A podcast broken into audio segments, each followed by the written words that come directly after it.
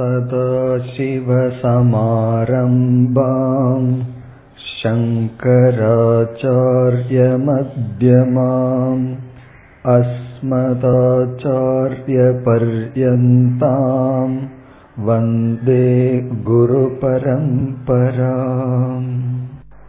முதலில் பிராத ஸ்மரண ஸ்தோத்திரம் என்ற தலைப்பினுடைய பொருளை பார்ப்போம். பிராதக என்றால் காலையில், காலை வேளையில் என்று பொருள்.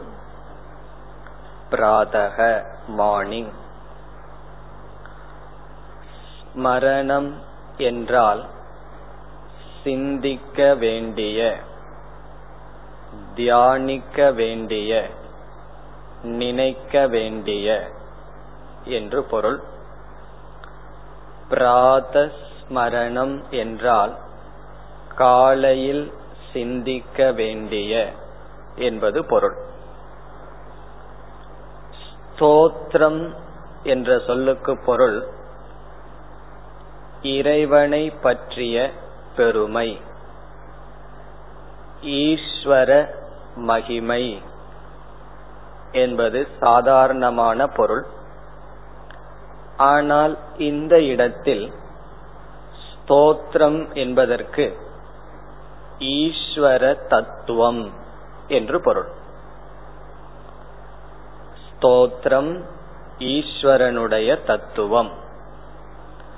பிராதஸ்மரண ஸ்தோத்திரம் என்றால் காலையில் ஈஸ்வரனுடைய தத்துவத்தை தியானிக்க வேண்டும் என்பது பொருள்.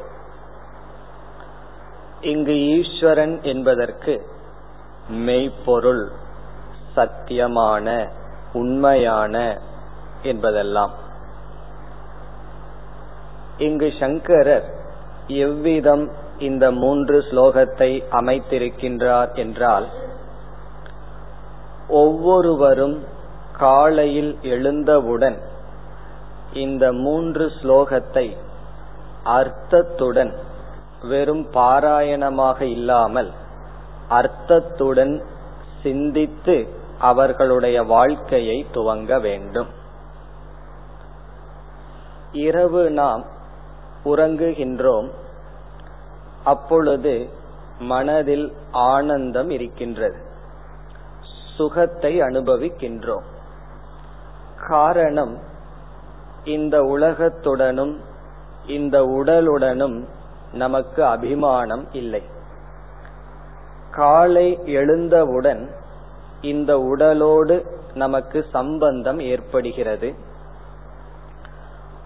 இந்த சம்பந்தம் கர்மத்தினுடைய வசத்தினாலும் வருகின்றது. நம்முடைய கர்ம வினையின் வசமாக நம்முடைய உடலோடு அபிமானம் ஏற்படுகிறது. பிறகு இந்த உலகமும் தோன்றுகிறது. இந்த உடல் வந்தவுடன் உலகமும் வந்துவிடுகின்றது. இந்த உலகத்தோடு நாம் விவகாரத்தை செய்கின்றோம். அதாவது உலகத்தோடு நாம் கேட்கின்றோம், பேசுகின்றோம், முதலிய செயலில் ஈடுபடுகின்றோம். அப்பொழுது இந்த உலகத்தால் நம்முடைய மனம் தாக்கப்படுவதையும் பார்க்கின்றோம். காலை முதல் மாலை வரை உலகத்தோடு விவகாரம் செய்து தாக்கப்பட்டவர்களாக இரவு உறங்கச் செல்கின்றோம். உறங்கி எழுந்தவுடன் மீண்டும் அந்த போருக்கு தயாராகின்றோம். இந்த உலகத்தோடு சம்பந்தம் வைக்க ஆரம்பிக்கின்றோம்.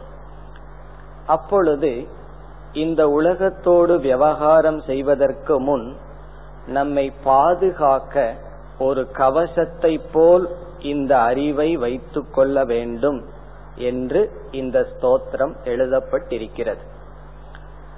நாம் ஒருவரோடு யுத்தம் செய்ய சென்றால் அவரிடமிருந்து தாக்கப்படாமல் இருக்க எப்படி உடலுக்கு ஒரு கவசத்தை வைத்துக் கொள்கின்றோம், அதே போல் உள்ளத்துக்கு ஒரு கவசம் தேவை.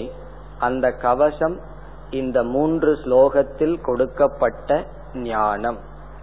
இந்த அறிவுடன் என்ன செய்ய வேண்டும்? இந்த உலகத்திற்குள் நாம் விவகரிக்க வேண்டும். ஆகவே இந்த 3 ஸ்லோகங்களில் சங்கரர் ஒரு பெரிய ரகசியத்தை வைத்துள்ளார். இந்த ஞானத்தை இங்கு எந்த ஒரு அறிவு சொல்லப்பட்டதோ அந்த அறிவை உபனிஷத், பகவத்கீதை முதலிய நூல்கள் ரகசியங்களுக்குள் ரகசியமானது என்று சொல்லும். ராஜவித்யா ராஜகுஹ்யம், குஹ்யம் என்றால் ரகசியம். ஒரு பெரிய ரகசியத்தை இங்கு சங்கரர் வைத்துள்ளார். எதற்காக இதை ஒரு பெரிய சீக்ரெட், ரகசியம் என்று சொல்கின்றோம் என்றால், உதாரணமாக சில விஞ்ஞானிகள், இப்ப நியூட்டன் எப்படி புவியீர்ப்பு விசை இருக்கின்றது என்று கண்டுபிடித்தார். இவ்விதம் விதவிதமான விஞ்ஞானிகள் ஆழ்ந்து சிந்தித்து ஓர் உண்மையை, ரகசியத்தை கண்டுபிடித்தார்கள். உலகம் உருண்டை என்ற ரகசியம் கண்டுபிடிக்கப்பட்டது. ஒரு முறை ஒருவரால் இந்த ரகசியம் கண்டுபிடிக்கப்பட்டு விட்டால், இந்த ரகசியம் வெளியே கூறிவிட்டால், இதை கேட்கின்ற நாம் அவர்களைப் போல் மீண்டும் உழைத்து கண்டுபிடிக்க வேண்டிய அவசியமில்லை. காரணம் என்ன? அந்த ரகசியம் வெளியாகிவிட்டது. ஒரு முறை ஒரு விஞ்ஞானி சிரமப்பட்டு ஒரு அறிவை அடைந்து அதை வெளியே சொல்லிவிட்டால், கேட்பவர்கள் அந்த விஞ்ஞானியை போல் கஷ்டப்பட்டு சிந்தித்து அந்த ரகசியத்தை கண்டுபிடிக்க வேண்டிய அவசியமில்லை. அதற்கு பிறகு அது ரகசியமும் அல்ல. ஆனால் ஒரு ஞானி மிக மிக முயற்சி செய்து பிரம்மத்தினுடைய ஞானத்தை அடைந்து விட்டார். பிரம்மத்தை அவர் தெரிஞ்சிட்டார்.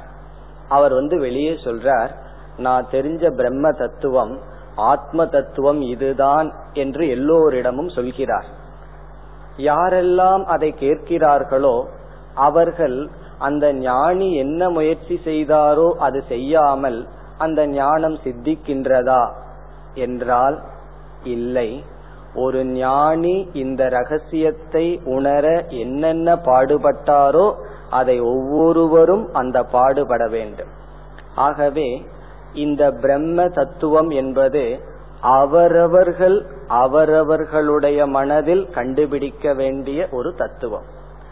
இனி ஒருவர் கண்டுபிடித்தால் அது அவருக்குத்தான் அந்த தத்துவமே தவிர, இந்த பிரம்ம தத்துவம் என்கின்ற ரகசியம் அவர் கண்டுபிடித்து வெளியே சொன்னாலும் அது ரகசியமாகவே இருக்கும். மற்ற ரகசியங்கள் எல்லாம் அப்படி அல்ல. ஒரு ரகசியமான இயற்கையில் உண்மை இருக்கிறது. பூமி உருண்டை என்பது ரகசியமாக எத்தனையோ காலம் இருந்தது. ஒரு முறை அது வெளியே கூறிவிட்டால் அது ரகசியம் அல்ல. ஆனால் நம்முடைய பரம்பரையில் எத்தனையோ பிரம்ம ஞானிகள் வந்து விட்டார்கள். இன்றும் நமக்கு பிரம்மன், அதாவது பரம்பொருள், ரகசியமாகவே இருக்கிறது. காரணம், அவரவர்கள் அவரவர்களுடைய மனதில் கண்டுகொள்ள வேண்டிய தத்துவம். அவ்விதம் இந்த ஸ்லோகத்தை ஆரம்பிக்கின்றார். என்ன சொல்கின்றார்?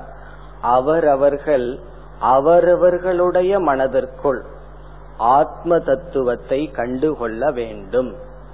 ஆத்ம தத்துவத்தை அவரவர்கள் கண்டுகொண்டு அவரவர்கள் ஆத்ம தத்துவத்தை உணர்ந்து அந்த ஞானத்துடன் இந்த உலகத்தில் வாழ வேண்டும், உலக வாழ்க்கையை துவங்க வேண்டும் என்று ஆரம்பிக்கின்றார்.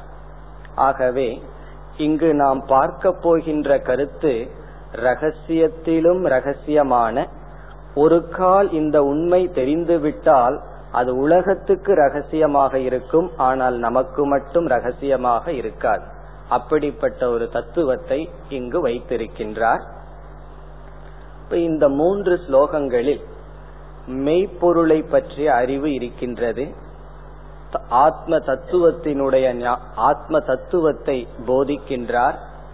இதை நாம் ஒவ்வொரு நாளும் காலையில் இதனுடைய அர்த்தத்தை நினைத்து அந்த ஆத்ம தத்துவத்துடன் நம்முடைய வாழ்க்கையை துவங்கி ஆத்ம தத்துவத்துடன் இருந்து உறங்க செல்ல வேண்டும். காலையில எழுந்தவுடன் முதல்ல இந்த தத்துவத்தை புரிஞ்சுக்கிறோம். இந்த அறிவோடு உறங்கும் வரை இருக்கின்றோம். உறங்கும் பொழுது இந்த அறிவு நமக்கு அவசியமில்லை. எப்படி இந்த உலகத்தை பார்க்க கண்ணாடி நமக்கு அவசியம், ஆனா உறங்கும் பொழுதும் கண்ணாடி போட்டுட்டு உறங்குகின்றோமானா இல்ல, காரணம் உலகத்தை நாம் பார்க்கவில்லை, ஆகவே பார்க்கும் கருவியும் அவசியமில்லை.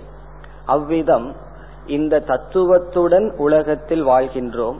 உறங்கும் பொழுது தத்துவமும் நமக்குள் உறங்கி இருக்கும், எழுந்தவுடன் இந்த தத்துவத்துடன் நாம் எழுந்திருக்க வேண்டும். ஆகவே காலையில் இந்த ஸ்லோகத்தை வெறும் அர்த்தத்தை தெரியாமல் பாராயணம் செய்யாமல் இந்த ஸ்லோகத்தினுடைய அர்த்தத்தை நினைத்து அந்த அர்த்தத்துடன் நம்முடைய முழு வாழ்க்கை இருக்க வேண்டும் என்று அமைத்திருக்கிறார். நாம் ஸ்லோகத்திற்குள் செல்வதற்கு முன் சுருக்கமாக ஒரு முகவுரையை பார்த்து செல்லலாம். ஆத்ம தத்துவத்தை நான் நினைக்கின்றேன் என்று ஆரம்பிக்கின்றார். பிராதஸ்மராமி ஹிருதி சம்ஸ்புரத் ஆத்ம தத்துவம்.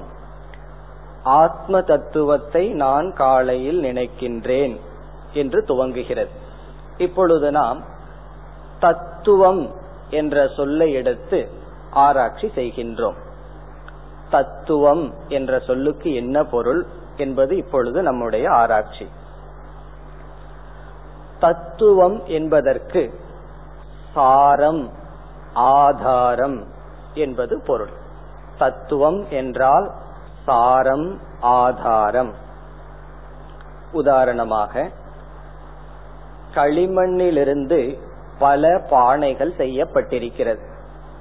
ஒவ்வொரு பானையும் ஒவ்வொரு விதமான வர்ணத்துடன், ஒவ்வொரு விதமான நிறத்துடன் இருக்கின்றது. இப்பொழுது நாம் என்ன சொல்லலாம்? எல்லா பானைகளினுடைய தத்துவம் களிமண் என்று சொல்லலாம். பிறகு கடலை பார்க்கின்றோம், அலைகள் இருக்கின்றது.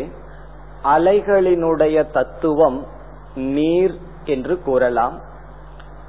விதவிதமான ஆபரணங்கள் இருக்கின்றது, நகைகள் இருக்கின்றது. நகைகளினுடைய தத்துவம் ஸ்வர்ணம், தங்கம் என்று நாம் கூறலாம். ஆகவே தத்துவம் என்றால் ஒன்றினுடைய சாரம், ஆதாரம், அதிஷ்டானம். பானையினுடைய தத்துவம் களிமண் என்றால் அந்த பானை களிமண்ணுதான் பானையாக நமக்கு காட்சியளித்து கொண்டிருக்கின்றது. தது என்ற சொல் அது என்று பொருள். துவம் என்றால் தன்மை, அதனுடைய தன்மை. இதுதான் சமஸ்கிருத வார்த்தையினுடைய பொருள். இப்ப மனுஷ்யத்துவம் என்றால் மனித தன்மை, மிருகத்துவம் என்றால் விலங்கின் தன்மை, தத்துவம் என்றால் அதனுடைய தன்மை. அது என்றால் நாம் எதை எடுத்துக்கொள்கின்றோமோ அதை பொதுவாக குறிக்கின்றது. ஆகவே ஒன்றினுடைய உண்மை, ஒன்றினுடைய சாரம், அது தத்துவம் என்பதனுடைய பொருள். இப்பொழுது நாம் எதனுடைய தத்துவத்தை தெரிந்து கொள்ள விரும்புகின்றோம்? இப்ப முதலில் தத்துவம் என்றால் என்னன்னு பார்த்தோம். இப்பொழுது எதனுடைய தத்துவத்தை நாம் தெரிந்து கொள்ள விரும்புகின்றோம் என்றால் சர்வம், அனைத்தினுடைய தத்துவத்தையும் நாம் தெரிந்தாக வேண்டும். அனைத்தினுடைய தத்துவமும் நமக்கு புரிந்தாக வேண்டும். அனைத்துனா என்ன? எவைகளெல்லாம் இந்த உலகத்துல இருக்கோ இவைகள் அனைத்தினுடைய தத்துவமும் நாம் தெரிந்தாக வேண்டும். இந்த அனைத்து என்ற சொல்லை அல்லது அனைத்தும் என்பதை நாம் இப்பொழுது மூன்றாக பிரிக்கின்றோம். சர்வம் என்றால் எவ்ரிதிங், அனைத்தும் என்பது மூன்றாக பிரிக்கப்படுகிறது. ஒன்று அகம், நான். அனைத்துங்கிற சொல்லுல நான், அத சமஸ்கிருதத்துல அகம் என்று சொல்லப்படும். இரண்டாவது ஜெகத், இந்த உலகம். இப்ப முதல் நான், இரண்டாவது உலகம், இந்த பிரபஞ்சம், மூன்றாவது இந்த உலகத்தை உருவாக்கிய ஈஸ்வரன். ஈஸ்வரன் என்பது மூன்றாவது. அனைத்தினுடைய தத்துவத்தையும் நாம் அறிந்தாக வேண்டும். அனைத்து என்ற சொல்லை நாம் மூன்றாக பிரிக்கின்றோம். அகம், ஜெகத், ஈஸ்வரக. நான், உலகம், ஈஸ்வரன். இந்த மூன்றாக நாம் பிரிக்கின்றோம். காரணம் என்னவென்றால், இந்த உலகம் நம் கண்முன் இருக்கின்றது. இந்த உலகத்தோடு நாம் சம்பந்தப்பட்டிருக்கின்றோம். பிறகு இந்த உலகத்திற்கும் நமக்கும் ஆதாரமாக ஒரு தத்துவம் இருப்பதாக சாஸ்திரம் பேசுகின்றது, அந்த ஈஸ்வர தத்துவம். இந்த மூன்றும் தான் அனைத்தும் என்று சொல்லப்படுகிறது. இப்ப நாம் எப்படிப்பட்ட ஞானத்தை அடைய வேண்டும் என்றால், இந்த மூன்றினுடைய தத்துவம் என்ன என்ற ஞானத்தை நாம் அடைய வேண்டும். அந்த ஞானத்தை அடைந்து அந்த ஞானத்துடன் இந்த உலகத்தில் நாம் வாழ வேண்டும். எந்த ஞானம்? அகம், என்னுடைய தத்துவம். நான் யார், எப்படிப்பட்டவன் நான் என்று என்னை பற்றிய ஞானம். பிறகு இந்த உலகத்தை பற்றிய தத்துவம், இந்த உலகத்தினுடைய சாரம் என்ன. ஒரு கால் சாஸ்திரம் இந்த உலகம் அசாரம் என்று சொன்னால், இந்த உலகம் அசாரம் என்பது உலகத்தினுடைய சாரமாகும், உலகத்தினுடைய தத்துவமாகும். அப்படி இந்த உலகத்தினுடைய உண்மை என்ன? பிறகு ஈஸ்வரன் என்று ஒன்று இருந்தால் அந்த ஈஸ்வரனுடைய தத்துவம் என்ன? இந்த மூன்றை பற்றிய சரியான அறிவு, நிச்சயம் நமக்கு தேவை. இந்த மூன்றை நம்ம தெரிந்து கொண்டால் நாம் அனைத்தையும் தெரிந்தவர்கள் ஆகிறோம். வெறும் தெரிஞ்சா மட்டும் போதாது, இந்த மூன்றினுடைய நிச்சயம் நமக்கு தேவை, உறுதி நமக்கு தேவை. சில சமயங்கள்ல சில அறிவு நமக்கு இருக்கலாம், அந்த அறிவுல உறுதி இல்லை என்றால் அந்த அறிவே நமக்கு பயனற்றதாக இருக்கும். ஆகவே என்னை பற்றி, உலகத்தை பற்றி, ஈஸ்வரனை பற்றிய தத்துவம் அல்லது உண்மையை பற்றிய உறுதி முதலில் நாம் அடைய வேண்டும். இனி என்னை பற்றியும் அல்லது அகம், ஈஸ்வரன், ஜெகத் இதை பற்றிய என்ன நிர்ணயம், என்ன உறுதியானது, அல்லது எப்படி இந்த தத்துவத்தை நாம் நிர்ணயம் செய்வோம் என்பது எதன் அடிப்படையில் அமைகிறது என்பது கேள்வி. இப்ப நான் யார் என்று ஒரு முடிவு செய்ய போகிறோம். கடவுள் என்பவர், ஈஸ்வரன்கிறது யார், ஒரு முடிவு நிர்ணயம் செய்ய போகிறோம். இந்த உலகத்தினுடைய தன்மை என்ன என்று நிர்ணயம் செய்ய போகின்றோம். இந்த முடிவானது எதன் அடிப்படையில் அமைகின்றது, எதன் அடிப்படையில் அமையும் என்பது கேள்வி. இரண்டு அடிப்படையில் அமைய போகிறது. இப்ப நம்ம மூன்று தத்துவத்தையும் ஆராய்ச்சி செய்து இந்த மூன்று தத்துவமும் இதுதான் என்று ஒரு நிர்ணயம் செய்தாக வேண்டும். நான் அழியக்கூடியவனா, அழியாதவனா, இந்த உலகம் உண்மையா, பொய்யா, ஈஸ்வரன் அவருடைய தன்மை என்ன, இதனுடைய நிர்ணயத்தை நாம் செய்ய வேண்டும். எதன் அடிப்படையில் நிர்ணயம் அமையும் என்றால் இரண்டின் அடிப்படையில் அமைய போகிறது. அதாவது நான், உலகம், ஈஸ்வரன் இந்த மூன்றினுடைய தத்துவம் எதன் அடிப்படையில் என்றால் இரண்டு தத்துவத்தின் அடிப்படையில் இந்த தத்துவம் அமைய போகின்றது. ஒன்று என்னவென்றால், நான் எந்த ஒன்றை அறிவை கொடுக்கும் கருவி என்று நம்புகின்றேனோ அதனுடைய அடிப்படையில்தான் இந்த மூன்றை பற்றிய அறிவானது ஏற்படும். உதாரணங்கள் பார்த்தால் புரிந்துவிடும். அதாவது ஈஸ்வரன் இப்படிப்பட்டவர்தான், இந்த உலகத்தினுடைய தன்மை இதுதான், என்னுடைய தன்மை இதுதான் என்ற அறிவானது எதன் அடிப்படையில் அமையும் என்றால், எதை நான் அறிவை கொடுக்கும் கருவி என்று நம்புகின்றேனோ அதன் அடிப்படையில் அமையும். அறிவை கொடுக்கும் கருவிக்கு சாஸ்திரத்தில் பிரமாணம் என்று சொல்வார்கள். பிரமாணம் என்றால் அறிவை கொடுக்கும் கருவி. இப்ப சில உதாரணங்கள் பார்க்கலாம். இப்ப சில விதமான மக்கள் என்ன நினைக்கிறார்கள், நம்முடைய கண்கள், காதுகள், மூக்கு முதலிய ஐம்பொறிகளினால் எதை நாம் பார்க்கின்றோமோ அதுதான் உண்மை. அவர்களை பொறுத்தவரை நம்முடைய கண் எதை காட்டுகின்றதோ அது சத்தியம். என்னுடைய கண்ணையே நாம் முழுமையாக நான் நம்புகின்றேன். என்னுடைய இந்திரியங்கள் வழியா எதையெல்லாம் நான் அனுபவிக்கிறேனோ அதுதான் சத்தியம், அதுதான் உண்மை. காரணம், என்னுடைய கண்ணு, என்னுடைய காது, என்னுடைய மூக்கு, இவைகள் என்ன அறிவை கொடுக்கின்றதோ அதுதான் அறிவு என்று என்னுடைய கண்ணையும் காதையும் மூக்கையும் நாக்கையும் நான் ஒரு கால் முழுமையாக நம்பினால் இதிலிருந்து வர்ற அறிவுதான் உண்மை. இதிலிருந்து இந்த கருவியினால் எனக்கு என்ன அறிவு கிடைக்கிறதோ அதுதான் உண்மை என்று இந்த கருவியில் எனக்கு முழு நம்பிக்கை இருந்து இந்த கருவிதான் எனக்கு அறிவை கொடுப்பது என்று நான் நம்பினால் நாம் என்ன தத்துவத்துக்கு வருவோம் என்றால், அந்த தத்துவத்தை சார்வாக மதம் என்று சொல்வார்கள். சார்வாக மதம்னு சொன்னா அவர்களை பொறுத்தவரை ஈஸ்வரன் ஒண்ணு இல்லை. காரணம் என்ன, என்னுடைய இந்திரியங்கள் எல்லாம், அதாவது பொறிகள் எல்லாம் ஈஸ்வரன்கிற ஒரு பொருளை பார்க்கல. பிறகு இறந்ததற்கு பிறகு ஆத்மான்னு ஒண்ணு இருக்குங்கிறதெல்லாம் பார்க்கல. காரணம் என்ன, இந்த இந்திரியங்கள் என்று சொல்லப்படுகின்ற ஐம்புலன்கள் எதை காட்டுகிறதோ அதுதான் ஞானம். அதுலதான் எனக்கு முழு நம்பிக்கை.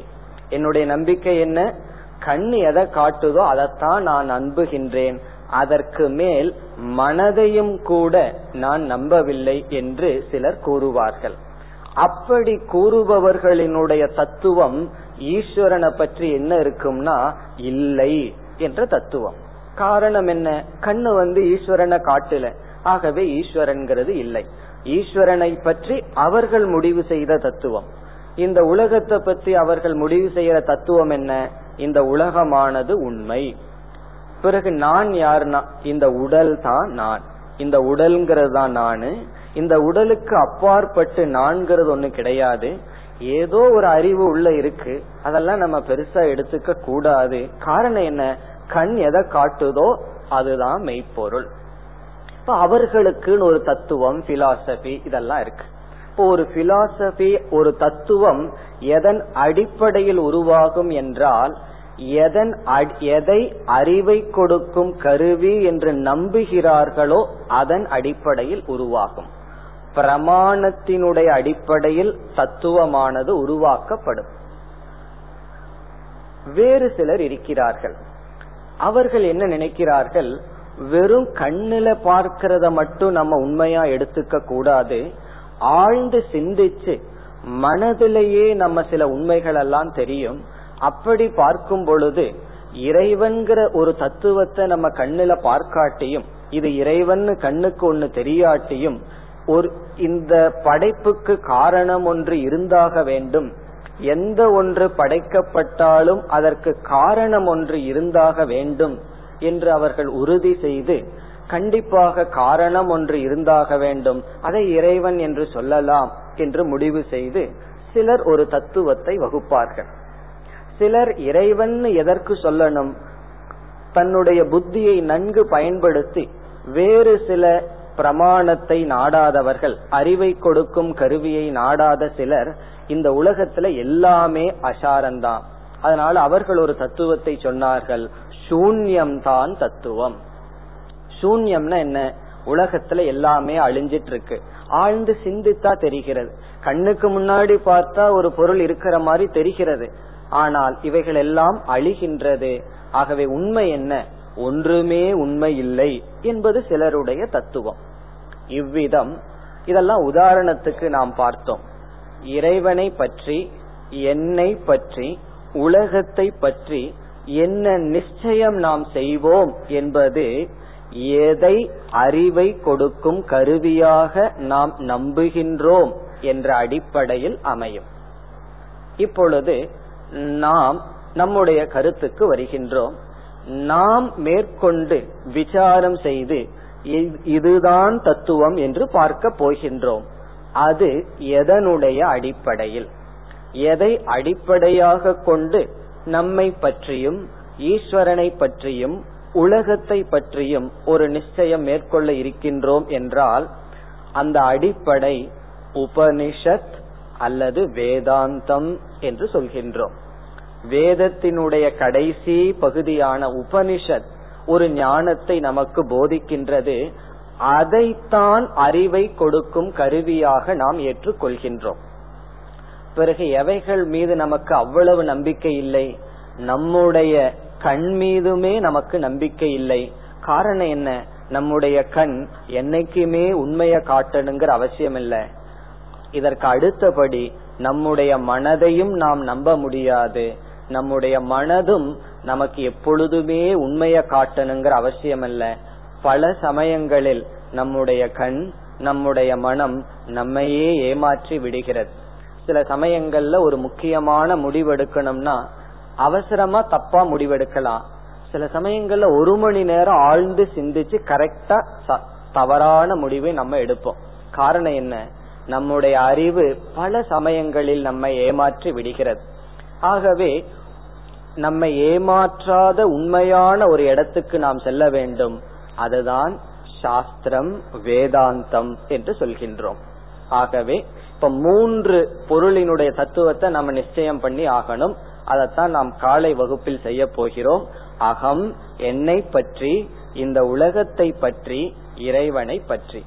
இந்த 3 தத்துவம் இப்படிப்பட்டதுதான் என்று நிர்ணயம் செய்ய நாம் எதை ஆதாரமாக எடுத்துக்கொள்ள போகின்றோம் என்றால் உபனிஷத் என்று அழைக்கப்படுகின்ற வேதத்தினுடைய கடைசி பகுதி.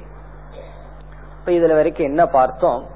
நாம் ஒரு தத்துவத்தை நிலைநாட்ட போகின்றோம். அதை நிலைநாட்டுவது எதனுடைய அடிப்படையில் என்றால் பிரமாணத்தினுடைய அடிப்படையில் பார்த்தோம். எதை ஞானத்தை கொடுக்கும் கருவின்னு நாம நம்புறோமோ அதனுடைய அடிப்படையில் என்று பார்த்தோம். ஆனால் நாம் 2 சொன்னோம். இனி ஒன்றினுடைய அடிப்படையிலும் தத்துவம் அமையும். அது எப்படி என்றால், இப்போ வேதத்தினுடைய கடைசி பகுதியில் அமைஞ்சிருக்கிறத நம்ம உபனிஷத்துன்னு சொல்றோம். இந்த உபனிஷத்தையே நம்பி, இந்த உபனிஷத்து தான் உண்மையை போதிக்கின்றது என்று நம்பி பலர் உபனிஷத்தை எடுத்துக்கொண்டு விசாரம் செய்கிறார்கள். பலர், அவர்களெல்லாம் ஆஸ்திகர்கள்னு சொல்றோம். ஆஸ்திகர்கள்னா உபனிஷத்தை, வேதத்தை நம்புபவர்கள். இந்த ஆஸ்திகர்கள் பலர் உபனிஷத் என்ற ஒரு கருவியை எடுத்துக்கொண்டு இந்த உபனிஷத்திலிருந்து சில தத்துவங்களை நிர்ணயம் செய்கிறார்கள். அப்படி செய்யும் பொழுது எல்லோரும் ஒரே ஒரு கருத்தை தானே நிர்ணயம் செய்ய வேண்டும். உபனிஷத் என்ற ஒன்றை எடுத்துக்கொண்டு இந்த உபனிஷத் உலகத்தை பற்றி இப்படி பேசுகிறது, என்னை பற்றி இப்படி பேசுகின்றது, ஈஸ்வரனை பற்றி இந்த அறிவை கொடுக்கின்றது என்ற விஷயத்தில் கருத்து வேறுபாடுகள் உண்மையில் இருக்கக்கூடாது. யாருக்கு கருத்து வேறுபாடு வரலாம்? கண்ணை நம்புறவனுக்கும் உபனிஷத்தை நம்புறவனுக்கும் கருத்து வேறுபாடு வரலாம். நான் சாஸ்திரத்தை நம்பவே மாட்டேன், நான் என்னுடைய கண்ணத்தான் நம்புவேன்னு சொல்றவனுக்கும் சாஸ்திரத்தை நம்பி அதன் வழியா போறவனுக்கும் கருத்து வேறுபாடு வரலாம். ஆனால் ஒரே உபனிஷத்தை படித்து கொண்டு அதிலிருந்து பல கருத்து வேறுபாடுகள் வரக்கூடாது. ஆனால் நம்முடைய அனுபவத்தில் என்ன பார்க்கிறோம்? உபனிஷத்தையே படித்து கொண்டு அதில் எண்ணிக்கைக்கு அற்ற கருத்து வேறுபாடுகள் இருக்கின்றது. ஒருவர் என்ன சொல்றார்? உபனிஷத்து இந்த உலகம் உண்மைன்னு சொல்லுது. இனி ஒருவர் என்ன சொல்றார்? உபனிஷத்து உலகம் பொய், வெறும் தோற்றம்னு சொல்லுது. இனி ஒருவர் என்ன சொல்றார்? உபனிஷத்து ஈஸ்வரன் இல்லைன்னு சொல்லுதுன்னு சொல்றார். இனி ஒருவர் என்ன சொல்றார்? உபனிஷத்து ஈஸ்வரன் இருக்கிறார் என்றெல்லாம் ஒரே உபனிஷத்தின் அடிப்படையில் எடுத்துக்கொண்டு பலவிதமான கருத்து வேறுபாடுகள் வருகின்றது. அதற்கு என்ன காரணம் என்றால், இப்ப 2வது தத்துவத்துக்கு வர்றோம். உபனிஷத்தை யாரு படிச்சாலும் அது என்ன சொல்கின்றது, அந்த உபனிஷத் எதை நிர்ணயம் செய்கின்றது என்பது உபனிஷத்தை படிப்பவனை பொறுத்தும் அமைகின்றது. வெறும் உபனிஷத்து மட்டும், அதாவது வேதாந்த சாஸ்திரத்தை பயன்படுத்தினா மட்டும் உண்மையை அடைவோம்னு சொல்ல முடியாது. அதை பயன்படுத்துற நாம் முக்கியமான ஒரு அங்கத்தை வகிக்கின்றோம். எப்படிப்பட்டவர்கள் உபனிஷத்தை படிக்கிறார்கள் என்பதும் இருக்கின்றது. நாம் என்ன பார்க்க போறோம்? முழுமையான மன தூய்மையுடன் உபனிஷத்தை படிச்சா ஒரு கருத்து, முழுமையான மன தூய்மை இல்லாமல் உபனிஷத்தை படித்தால் கண்டிப்பாக வேறொரு கருத்துக்கு வருவோம். ஆகவே இது உபனிஷத்துக்கு மட்டுமல்ல, எல்லோருக்கும் பொருந்துவது என்னவென்றால், நாம எதை நம்புவோம், எதை அறிவாக கொள்வோம் என்பது இது பெரிய விஷயத்திலே மட்டுமல்ல, சாதாரண ஒவ்வொரு விஷயத்திலும் அது நம்மை பொறுத்தும். நாம் எதை அறிவை கொடுக்கும் கருவி என்று நம்புகின்றோமோ அதனுடைய அடிப்படையிலும் அமையும். நமக்கு என்ன அறிவு வரும் என்பது எதை அறிவை கொடுக்கும் கருவின்னு நாம நம்புறோமோ பிறகு அது நம்மை பொறுத்தும் அமையும். இங்க ஆப்ஜெக்டிவிட்டி சப்ஜெக்டிவிட்டின்னு ரெண்டு இருக்கு. நம்மை பொறுத்தும் நாம பயன்படுத்துற கருவியை பொறுத்தும் அமையும். இப்ப நம்ம நம்முடைய மனதை தூய்மைப்படுத்தி உபனிஷத் என்ற கருவியை பயன்படுத்தினால் என்ன தத்துவத்துக்கு வருகின்றோம் என்றுதான் பார்க்க போகின்றோம். இங்கு சங்கரர் எப்படி ஆரம்பிக்கின்றார்? ஆத்ம தத்துவத்தை நான் நினைக்கின்றேன் என்று ஆரம்பிக்கின்றார். ஆத்ம தத்துவத்தை இங்கு முதன்மையாக நமக்கு கொடுக்கின்றார். பிறகு கடைசியில ஜெகத்தினுடைய தத்துவத்தை சொல்லுவார், ஈஸ்வரனுடைய தத்துவத்தை இடையில் சொல்லுவார். இப்ப முதல்ல எந்த தத்துவத்தை எடுத்துக்கிறோம்? ஆத்ம தத்துவம். ஆத்ம தத்துவம், ஜெகத்தினுடைய உலகத்தினுடைய தத்துவம், ஈஸ்வரனுடைய தத்துவத்தை பார்த்து நிச்சயம் செய்து இந்த அறிவுடன் இந்த உலகத்தில் வாழ்ந்தாக வேண்டும். இப்ப நாம எடுத்துக்கொள்ள இருப்பது ஆத்ம தத்துவம். ஆத்ம தத்துவம்ங்கிறதா முக்கியம். உண்மையிலேயே இந்த ஆத்ம தத்துவத்தை நம்ம புரிஞ்சிட்டோம்னா, சரியா புரிஞ்சுக்கணும்னா மற்ற ரெண்டு தத்துவத்தையும் சரியா புரிஞ்சுக்கணும். ஓர் உண்மையை நாம் உணர்ந்து விட்டால் பிறகு மற்றதெல்லாம் உணர்ந்ததாகிறது. மற்றதை உணர்ந்தால்தான் ஓர் உண்மையும் உணரப்படும். இனி கடைசியா ஒரு கேள்வி, எதற்கு ஆத்ம தத்துவத்தை நம்ம விசாரம் பண்ணணும்? ஆத்மானா நான் என்று பொருள். ரொம்ப பேர்த்துக்கு ஆத்மான்னு சொன்னா ஒரு பொருளாக நினைக்கிறார்கள். அதனால என்ன நினைப்பார்கள், என்ன சொல்வார்கள்? என்னுடைய ஆத்மா அசுத்தமா இருக்கு, என்னுடைய ஆத்மா இறந்ததற்கு அப்புறம் எங்கேயோ போகிறதா என்று தன்னை பிரித்து கொண்டு ஆத்மா என்ற வார்த்தையை பயன்படுத்துவார்கள், சிந்திப்பார்கள்.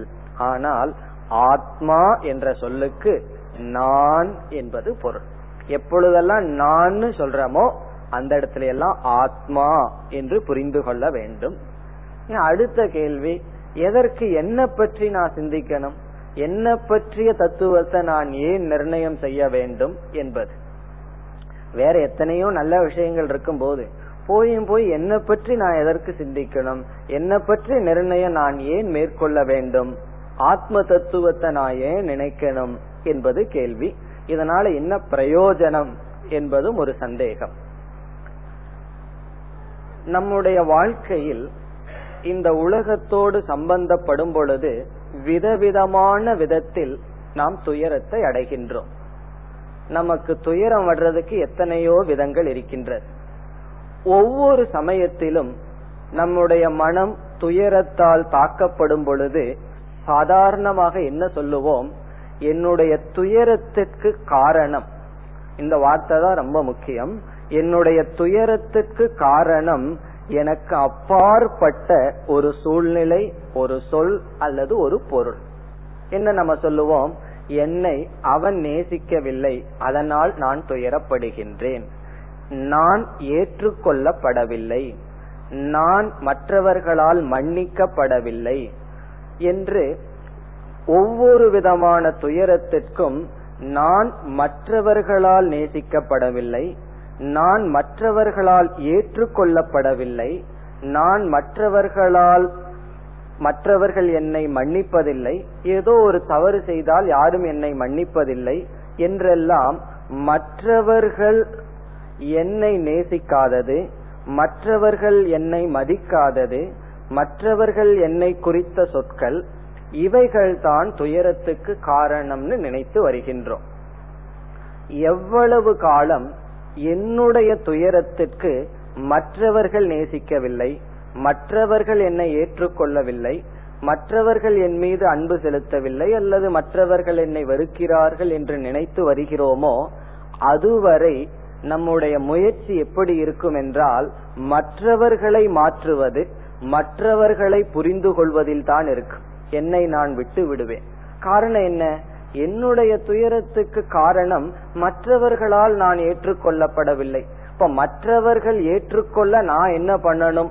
அதை சிந்திப்பதை விட மற்றவர்கள் என்னை ஏற்றுக்கொள்ள வேண்டும் என்று மற்றவர்களுடைய மனதை மாற்ற முயற்சி செய்வோம். ஆனா வேதாந்தத்துக்குள்ள வந்தவுடன் ஒரு டைரக்ஷன் திரும்பப்படுகிறது. சாஸ்திரம் என்ன சொல்லுது? உன்னுடைய துயரத்துக்கு காரணம் மற்றவர்கள் உன்னை நேசிக்காதது அல்ல, உன்னை நீ நேசிக்காததுதான்.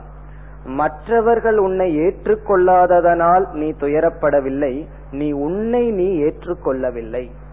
மற்றவர்கள் உன்னை மன்னிக்காததனால் நீ துயரப்படவில்லை, உன்னை நீ மன்னிக்கவில்லை. ஒரு தப்பு செஞ்சிட்டோம்னா நம்மையே நம்ம மன்னிப்பதில்லை.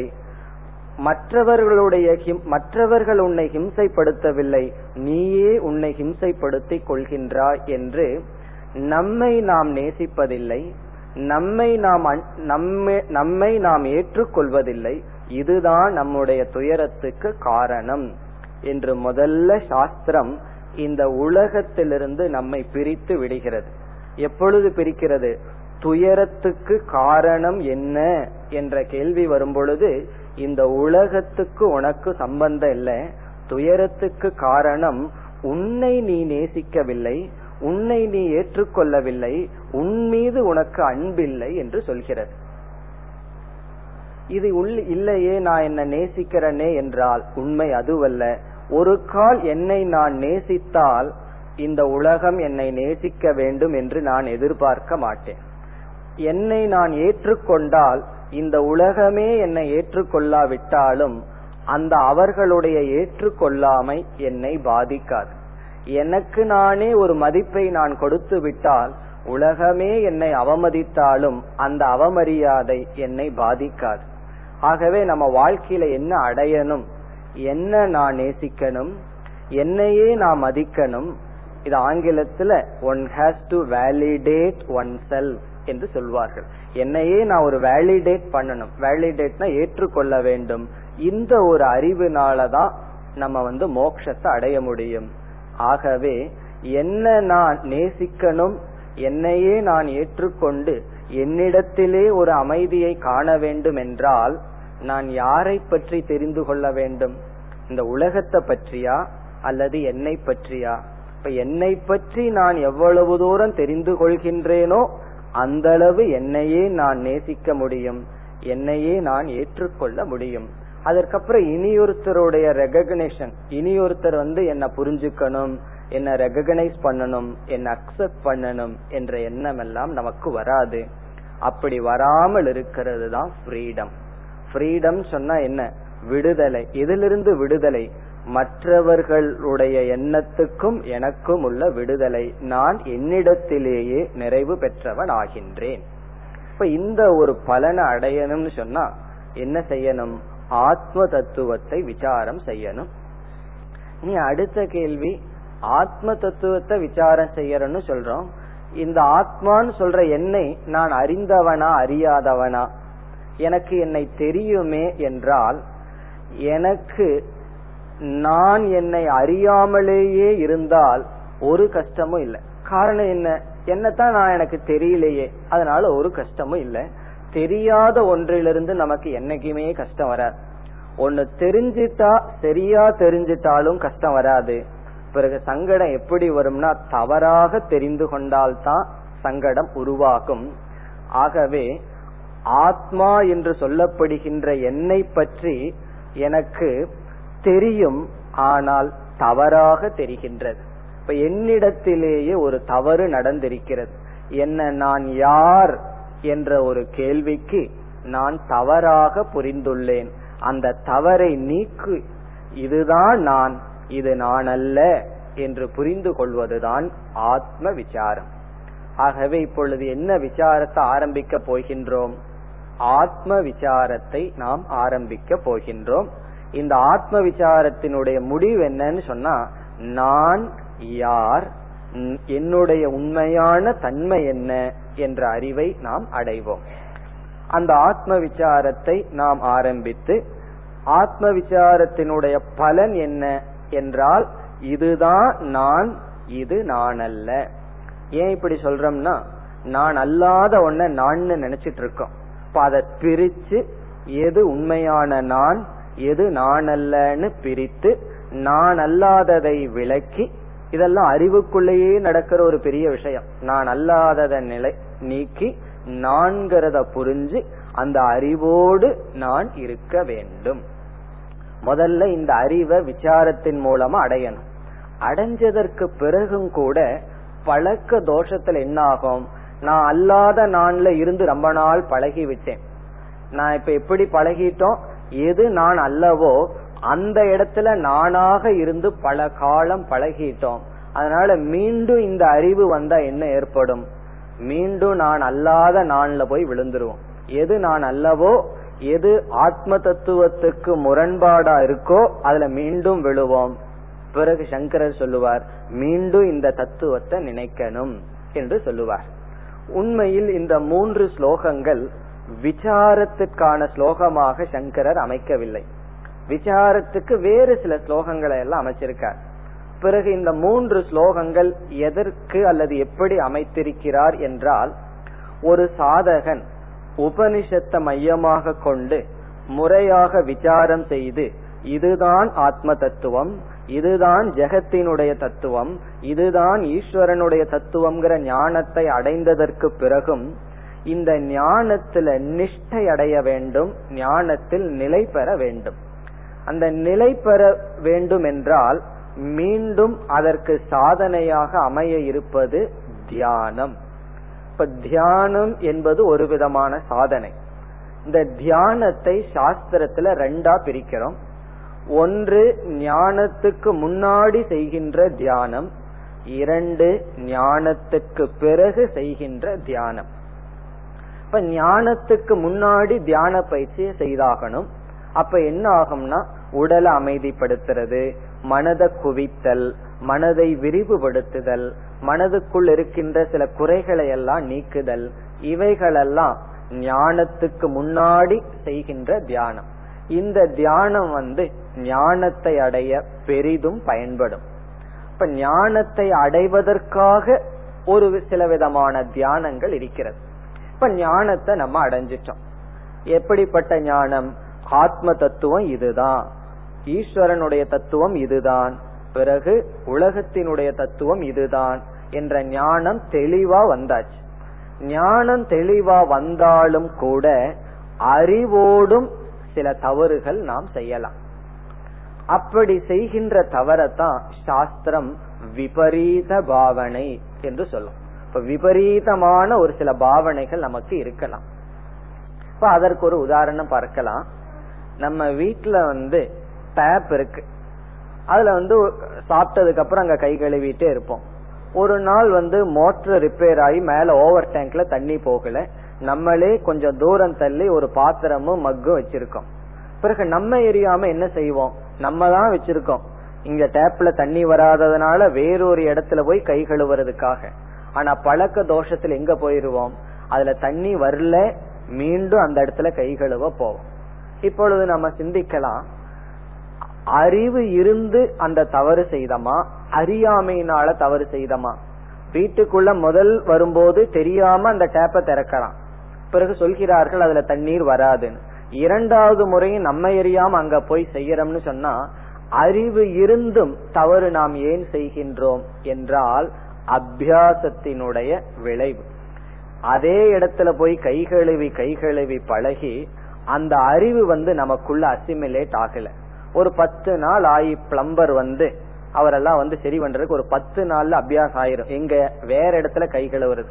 அப்புறம் பிளம்பர் வந்த உடனே இது ஒழுங்காகும். பிறகு எங்க போக ஆரம்பிச்சிருவோம், 10 நாள்ல மீண்டும் அங்க மக்குக்கு போக ஆரம்பிச்சிருவோம். காரணம் என்ன, அறிவு இருந்த போதிலும் அறிவு கண்டிப்பாக நமக்கு பயன்பட வேண்டும்ங்கிற அவசியம் இல்லை. சாஸ்திரம் என்ன சொல்லுது, என்னைக்கு உன்னுடைய அறிவு உனக்கு முழுமையா பயன்படுதோ அப்பொழுதுதான் அது அறிவுன்னு சொல்லலாம். அதற்கு முன்னாடி அறிவுன்னு சொல்வதில் தவறில்லை. அந்த அறிவு நமக்கு முழுமையாக பயன்பட வேண்டும். பயன்படாத அறிவு என்பது செரிக்காத உணவை போல.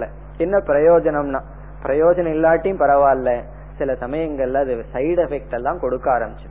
ஆகவே இந்த அறிவை நம்மயமாக்குவதற்கு செய்யப்படுகின்ற தியானம் ஞானத்திற்கு பிறகு செய்யப்படுகின்ற தியானம். அத சாஸ்திரத்துல டெக்னிக்கலா நிதித்தியாசனம் என்று சொல்வார்கள். இப்ப நிதித்தியாசனம் என்றால் ஞானத்தை அடைஞ்சு இந்த ஞானத்துல நிலை பெறுவதற்காக செய்கின்ற தியானம். இந்த 3 ஸ்லோகங்கள் நிதித்தியாசனமான ஸ்லோகங்கள். இதுல போய் நம்ம உண்மையிலேயே விசாரம் பண்ணிட்டு இருக்க கூடாது. எப்பொழுது இதனுடைய அர்த்தம் தெரியாத வரைக்கும் விசாரம் பண்ணிட்டு அதற்கு பிறகு ஞானத்தை அடைஞ்சிட்டு காலையில எழுந்தவுடன் இந்த ஸ்லோகத்தினுடைய அர்த்தத்தை நினைக்க வேண்டும். இப்ப எத்தனையோ ஸ்லோகங்கள் எல்லாம் நம்ம சாஸ்திரத்தில் இருக்கு. இப்ப விஷ்ணு சஹஸ்ரநாமம் இருக்கு, லலிதா சஹஸ்ரநாமம் இருக்கு. அதெல்லாம் சப்த ஆவர்த்தி, சப்தத்தை சொன்னாவே அதுல ஒரு புண்ணியம் இருக்கு, நல்லது. ஆனா இது போன்ற ஸ்லோகங்கள் சப்தத்துக்கு முக்கியத்துவம் இல்ல, அர்த்தத்துக்கு தான் முக்கியத்துவம். சமஸ்கிருத சொல்லிலேயே நம்ம சிந்திக்கணுங்கிற அவசியம் இல்ல. நமக்கு தெரிஞ்ச அது எந்த மொழியா இருந்தா என்ன, இதனுடைய அர்த்தம் தான் நமக்கு முக்கியம். அர்த்தத்துக்கு லாங்குவேஜ் கிடையாது. லாங்குவேஜ் மொழிங்கிறது சப்தத்துக்கு தான். ஆகவே இதுல என்னென்ன சொற்கள் இருக்கோ அந்த சொல்ல நாம் மனப்பாடம் பண்ணி சொல்ல மனசுக்குள்ள சொல்லணுங்கிற அவசியம் இல்ல. சொல்லினுடைய பாவம், சொல்லிலிருந்து ஒரு அர்த்தம் நமக்கு கிடைக்குது அல்லவா, அந்த அர்த்தத்தை மனசுல நாம நினைத்து வாழ்க்கையை துவங்குறோம். வெறும் காலையில மட்டும் நினைக்கிறதல்ல, காலையில நினைக்க ஆரம்பிச்சு உறங்குற வரைக்கும் நினைச்சிட்டு இருக்கணும். காலையில ஒரு செகண்ட் இதை நினைச்சிட்டு பிறகு மீண்டும் உலகத்துல போயிடுறேன்னு அர்த்தம் அல்ல. காலையில நினைக்க ஆரம்பிச்சேன்னா உறங்குற வரைக்கும், உறங்கி எந்திரிச்சதற்கு பிறகு மீண்டும் இந்த தத்துவத்தை நினைக்கிறோம். இவ்விதம் இது ஒரு வாழ்க்கையே ஒரு தியானமாக ஆக்குவதற்காக இந்த ஸ்லோகங்களை கொடுத்துள்ளார். இப்ப நம்ம என்ன செய்ய போறோம், இந்த 4 நாள்ல விசாரம் தான் செய்ய போறோம். ஏன்னா நிதித்தியாசனம்ங்கிறது ஆசிரியர் செய்வதல்ல, அவரவர்கள் செய்வது. நம்ம விசாரம் பண்ணியதற்கு பிறகு என்ன செய்யணும், அதற்கு பிறகு இந்த தத்துவத்துடன் வாழ்க்கையை துவங்கி இந்த தத்துவத்துடன் வாழ்ந்து இந்த தத்துவத்துடன் இந்த உலகத்தை விட்டு செல்ல வேண்டும். இந்த முகவுரையுடன் இப்பொழுது நாம் விசாரத்திற்குள் செல்லலாம். இப்ப நாம எடுத்துக்கொள்ற முதல் விசாரம் ஆத்ம விசாரம். இப்ப ஆத்ம தத்துவத்தை நினைக்கிறேன்னு சொல்ற. ஆகவே ஆத்ம விசாரத்தை இப்பொழுது ஆரம்பிக்கின்றோம். ஆத்ம விசாரம்னா என்ன, என்னை பற்றிய விசாரம். நம்ம எதையோ ஒரு பொருளை விசாரம் பண்ணல. எந்த ஒரு சயின்ஸ்லயும் நமக்கு அப்பாற்பட்ட ஒரு பொருளை தான் எடுத்து ரிசர்ச் பண்ணிட்டு இருப்போம். இப்ப வேதாந்தம்ங்கிற சயின்ஸுக்கு ரிசர்ச் பண்ற பொருள் என்னன்னு சொன்னா நம்ம தான். நம்மையே இப்போ ஒரு டெஸ்ட் டியூப்ல போட்டு ரிசர்ச் பண்றது போல இப்ப நான்கிற சொல்லுக்கு என்ன அர்த்தம், இப்ப நான்கிற வார்த்தைய பயன்படுத்துறோம். அப்படி பயன்படுத்தும் போது நான்கிற சொல் நான் என்று என்னை நான் புரிந்து கொள்ளும் பொழுது என் அறிவு மனதில் வர வேண்டும் என்று இப்பொழுது விசாரத்தை ஆரம்பிக்கின்றோம். இந்த விசாரத்தில் 2 நியமத்தை இப்பொழுது பயன்படுத்துகின்றோம். முதல் நியமம் என்னவென்றால், பார்ப்பவன் அல்லது அனுபவிப்பவன் அனுபவிக்கப்படும் பொருளிலிருந்து வேறுபட்டவன். இது முதல் நியமம். அனுபவிப்பவன் அல்லது பார்ப்பவன் பார்க்கப்படும் பொருளிலிருந்து வேறுபட்டவன். இது ஒரு நியமம். 2வது நியமத்தை பிறகு பார்க்கலாம். இந்த ஒரு நியமத்துடன் ஆத்ம விசாரத்திற்குள் நாம் நுழைகின்றோம். இப்ப என்ன சொல்லியிருக்கோம், பார்ப்பவன் வெறும் கண்ணு மட்டும் நமக்கு தோன்றும். அதனாலதான் அனுபவிப்பவன் சொல்றோம். அனுபவிப்பவன் அனுபவிக்கப்படும் பொருளிலிருந்து வேறுபட்டவன். இத சாஸ்திரத்துல திருக் திருஷ்ய விவேகம் என்று அழைப்பார்கள். திருக் என்றால் பார்ப்பவன், திருஷ்யம் என்றால் பார்க்கப்படுவது அல்லது அனுபவிக்கப்படுவது.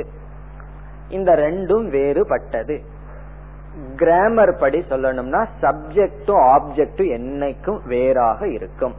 சப்ஜெக்ட் வேற, ஆப்ஜெக்ட் வேற. ஆப்ஜெக்ட்னா பொருள், சப்ஜெக்ட்னா அந்த பொருளை பார்ப்பவன். இப்பொழுது நான் எதை பார்க்கின்றேன்? இந்த உலகத்தை பார்க்கின்றேன். இப்ப நான் இந்த உலகத்தை பார்க்கிறதுனால, இந்த உலகத்தை அனுபவிக்கிறதுனால என்ன சொல்லலாம்? இந்த உலகம், நான், இந்த இரண்டும் வேறுபட்டது. இப்ப இந்த உலகத்துக்கு நாம் கொடுக்கின்ற முதல் அட்ஜெக்டிவ் அல்லது முதல் கருத்து திருஷ்யம், அனுபவிக்கப்படுவது. இந்த உலகம் அனுபவிக்கப்படுவது. இப்ப அனுபவிப்பவன் யார் என்றால் நான். இப்ப நான் அனுபவிப்பவன், இந்த உலகம் அனுபவிக்கப்படுவது. இதுல யாருக்குமே அதிகமான சந்தேகம் வராது. யாராவது இந்த உலகத்துல ஒரு பொருளை எடுத்துட்டு இது நான் சொல்லுவார்களா? இந்த மைக்க நான் சொல்ல முடியுமா? புஸ்தகத்தை நான் சொல்வோமா என்றால் சொல்ல மாட்டோம். மீறினா என்ன சொல்லுவோம்? மம அப்படின்னு சொல்லுவோம். என்னுடையதுங்கிற புத்தி தான் இருக்கும். சில பொருளை என்னுடையதுன்னு வச்சுக்குவோம், சில பொருள் என்னுடையது அல்லன்னு வச்சுக்குவோம். ஆகவே இந்த ஒரு ஸ்டெப் எல்லாத்துக்கும் சுலபமா புரிஞ்சிடும். இனி அடுத்த ஸ்டெப்புக்கு போறோம். இந்த ஒரு ஸ்டெப் உதாரணத்தை போல, இதுல எதுவும் பெரிய விஷயமோ டீச்சிங்கோ கிடையாது. இதுல நான் அனுபவிப்பவன், இந்த உலகம் அனுபவிக்கப்படுவது, இந்த உலகத்திலிருந்து நான் வேறுபட்டவன். இது ஒரு பெரிய விஷயம் கிடையாது. இதுக்கு அடுத்தபடி கொஞ்சம் கஷ்டம். இதுக்கு அடுத்தபடி அதை விட கஷ்டமா இருக்க போகுது. அடுத்தபடி என்னன்னு சொன்னா, இந்த உடல் இருக்கிறது அல்லவா, ஸ்தூல சரீரம், இந்த உடல் என்னால் அனுபவிக்கப்படுவதா அல்லது இந்த உடலே அனுபவிக்கிறதா என்றால், இந்த உடலை நான் அனுபவிக்கின்றேன். அதனாலதான் சில சமயங்கள்ல என்னுடைய உடல், என்னுடைய தலை, என்னுடைய கைன்னு சொல்லுவோம். இப்ப என்னுடைய வாட்ச்னு நம்ம சொல்றோம், என்னுடைய கைன்னு சொல்றோம். இப்ப என்னுடைய கைன்னு நம்ம சொல்லும் பொழுதும், என்னுடைய கடிகாரம்னு சொல்லும் பொழுதும், அப்ப கைக்கும் கடிகாரத்துக்கும் ஒரே ஸ்டேட்டஸ் வரணுமா, வேறு ஸ்டேட்டஸ் வரணுமா? ஒன்றுதான் ஆக வேண்டும். காரணம் என்ன? ரெண்டையும் என்னுடையதுன்னு நல்லா சொல்லி இருக்கோம். இப்ப என்னுடைய கடிகாரம், என்னுடைய கை. ஆகவே என்னுடைய கை, என்னுடைய கால்கள், என்னுடைய உடல் அனுபவிக்கப்படுகின்றது. இதுல இருந்து என்ன முடிவுக்கு வரணும்? என்னுடைய உடல் அனுபவிக்கப்படுகின்றது, பிறகு நான் அனுபவிப்பவன். நான் அனுபவிப்பவன், என்னுடைய உடல் அனுபவிக்கப்படுகிறது. ஆகவே என்ன முடிவுக்கு வருவோம்? வர வேண்டும். இந்த உடல் நான் என்ற சொல்லுக்கு பொருள் அல்ல. எப்பொழுதெல்லாம் நான் நான் சொல்றனோ, அந்த நான்கிற சொல்லுக்கு பொருளாக இந்த உடலை சேர்த்து கொள்ள கூடாது. காரணம் என்ன? இந்த உடல் என்னால் அனுபவிக்கப்படுகிறது. நம்ம இந்த உலகத்தை அனுபவிக்கும் போது நான் சொல்லும் பொழுது நான்கிற சொல்லுக்கு அர்த்தமா உலகத்துல எந்த பொருளையும் நாம் சேர்த்து கொள்வதில்லை.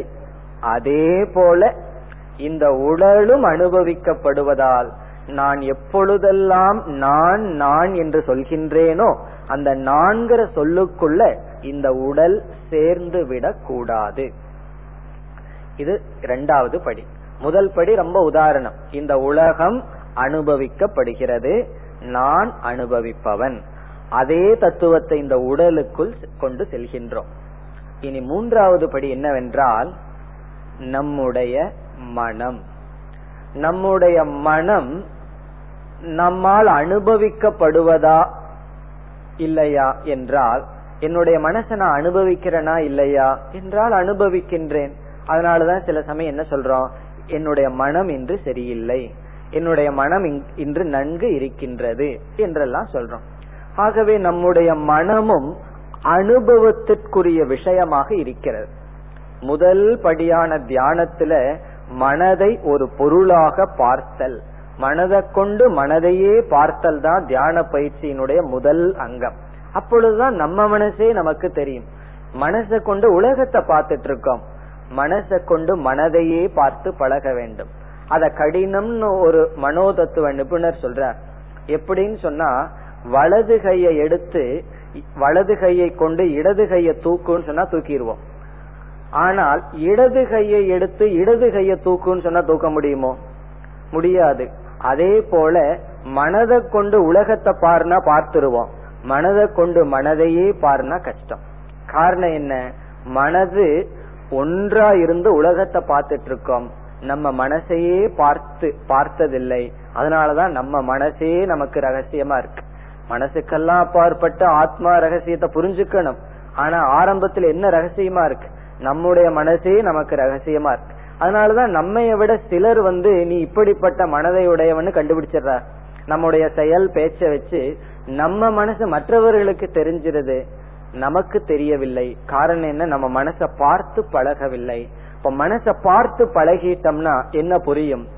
பார்க்கப்படுகின்ற மனம் அனுபவிக்கப்படுகின்ற மனம் வேறு, அனுபவிக்கின்ற நான் வேறு. இப்போ மூன்று தத்துவத்தை நம்ம எடுத்துட்டோம்.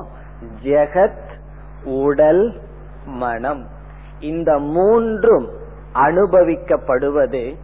இந்த மூன்றையும் ஒருவன் அனுபவித்துக் கொண்டிருக்கின்றான் அல்லவா, அந்த அனுபவிப்பவனை ஆத்மா, நான் என்று புரிந்து கொள்ள வேண்டும். அனுபவிக்கப்படுவது ஆத்மா என்று சொல்லப்படுகின்ற நான் என்பதற்கு வேறாக இருப்பதனால் ஆத்மா என்ற சொல்லுக்கு சமஸ்கிருதத்தில் எதிர் சொல் அனாத்மா. அனாத்மா என்றால் ஆத்மா அல்ல. இப்ப எது ஆத்மா? நான் ஆத்மா. இந்த நான்கிறவ அனுபவிப்பவன், அனுபவிப்பவன் அறிவு சுரூபமானவன். இப்ப நான் யார் என்றால் ஆத்மா. பிறகு இந்த மூன்றும் அனாத்மா.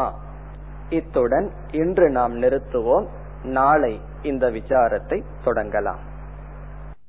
ஓம் பூர்ணமதః பூர்ணமிதம் பூர்ணாத் பூர்ணமுதச்யதே பூர்ணஸ்ய பூர்ணமாதாய பூர்ணமேவாவசிஷ்யதே. ஓம் சாந்தி.